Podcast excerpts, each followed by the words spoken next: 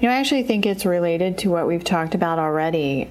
One of the things I would tell my younger self is the pace that I had operated under as a good student is not sustainable in business. Mm.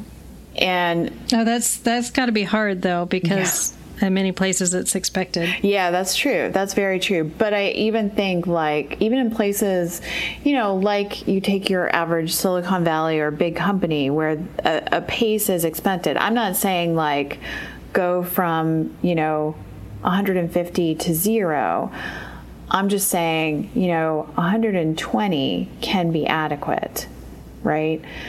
And so I think that. And sometimes a hundred. Yeah. And sometimes, yeah. And I mean, depending on what's happening in other areas of your life, there's going to be more of an ebb and flow. And I think, I think what a lot of young people, particularly people who are very good students, right, come into the work world with is they have been very successful by running a sprint and then having a break and running a sprint and having a break, right? And they don't even recognize sort of the pacing of how they've conducted their kind of work life and everything up till that point.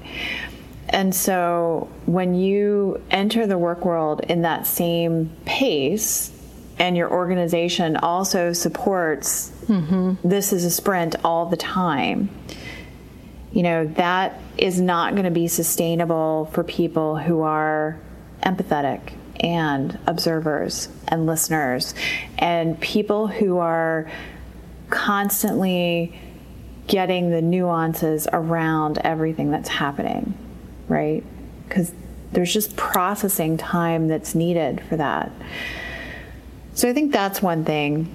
I think the other thing is that I would tell my younger self is that it's really okay to kind of go, yeah, I guess, it, you know, it's kind of what I was talking about earlier of like, it's okay to kind of ask yourself, what is it about me?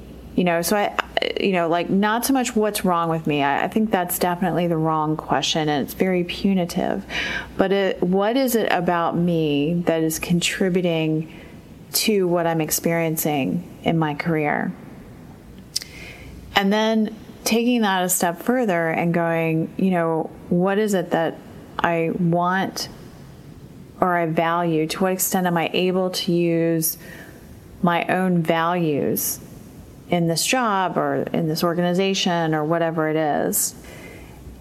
And then I think allowing for a range of possibilities there. You know, for a lot of people, even people I coach, the possibility that this environment isn't great for me personally, especially when it's got a big giant name and you like the prestige of that name, I think can is where a lot of just badness comes in, right? Is you get so enamored